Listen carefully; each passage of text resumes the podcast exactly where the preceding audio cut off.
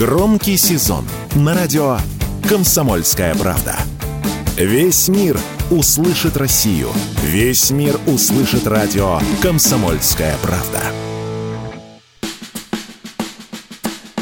Ассоциация компаний розничной торговли, в нее входят крупнейшие торговые сети, в том числе X5 Retail Group, Магнит, Лента, Ашан и другие, выступила против инициативы по легализации дистанционной торговли алкогольной продукцией. Письмо со своей позицией направили в Минпромторг. Аргументация такая. Онлайн-продажа алкоголя приведет к росту нелегального рынка, а сейчас у покупателей достаточно возможностей купить легальное спиртное в магазинах. Гендиректор некоммерческого партнерства «Клуб профессионалов алкоголя алкогольного рынка Максим Черниговский удивлен такой позицией больших сетей. По словам эксперта, легализация онлайн-продажи алкоголя – это движение к цивилизованному рынку и наведению порядка. Вот что он заявил радио «Комсомольская правда».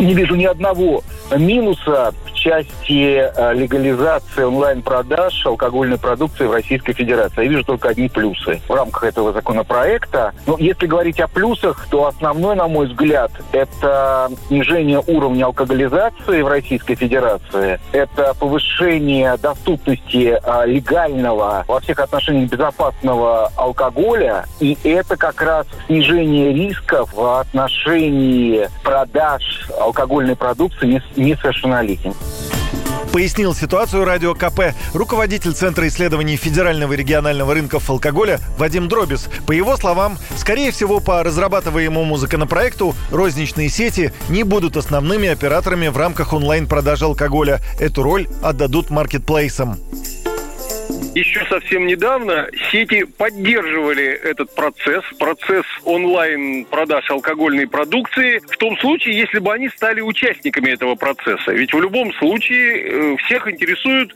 прежде всего, конечно, не потребитель. И сети интересуют вовсе не интересы потребителей, а прежде всего собственные интересы. Это бизнес. Если бы сети стали участниками процесса, я думаю, что они бы поддержали. Но, по всей видимости, в кулуарах разрабатывается очередной документ, который, ну, видимо, не даст такой возможности сетям этим заниматься.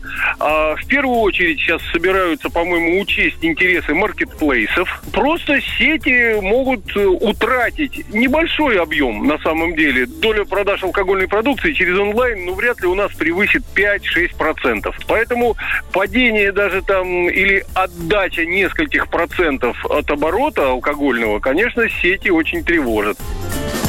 Дистанционная продажа алкоголя в России запрещена с 2007 года, но власти уже не первый год обсуждают возможности и способы ее легализации. В 2017 году Минфин подготовил законопроект, который позволил бы начать онлайн-продажу алкоголя еще в 2020 но тогда инициатива не была реализована. Против нее, в частности, выступили Минздрав и МВД. Затем к идее вернулись снова. В 2021 году президент Владимир Путин поручил правительству и Почте России провести эксперимент с прямым прямыми поставками российского вина от изготовителей до потребителей через заказ на онлайн-ресурсе почтового оператора. В апреле этого года пилот не заработал, а сроки сдвинули. Юрий Кораблев, Радио «Комсомольская правда».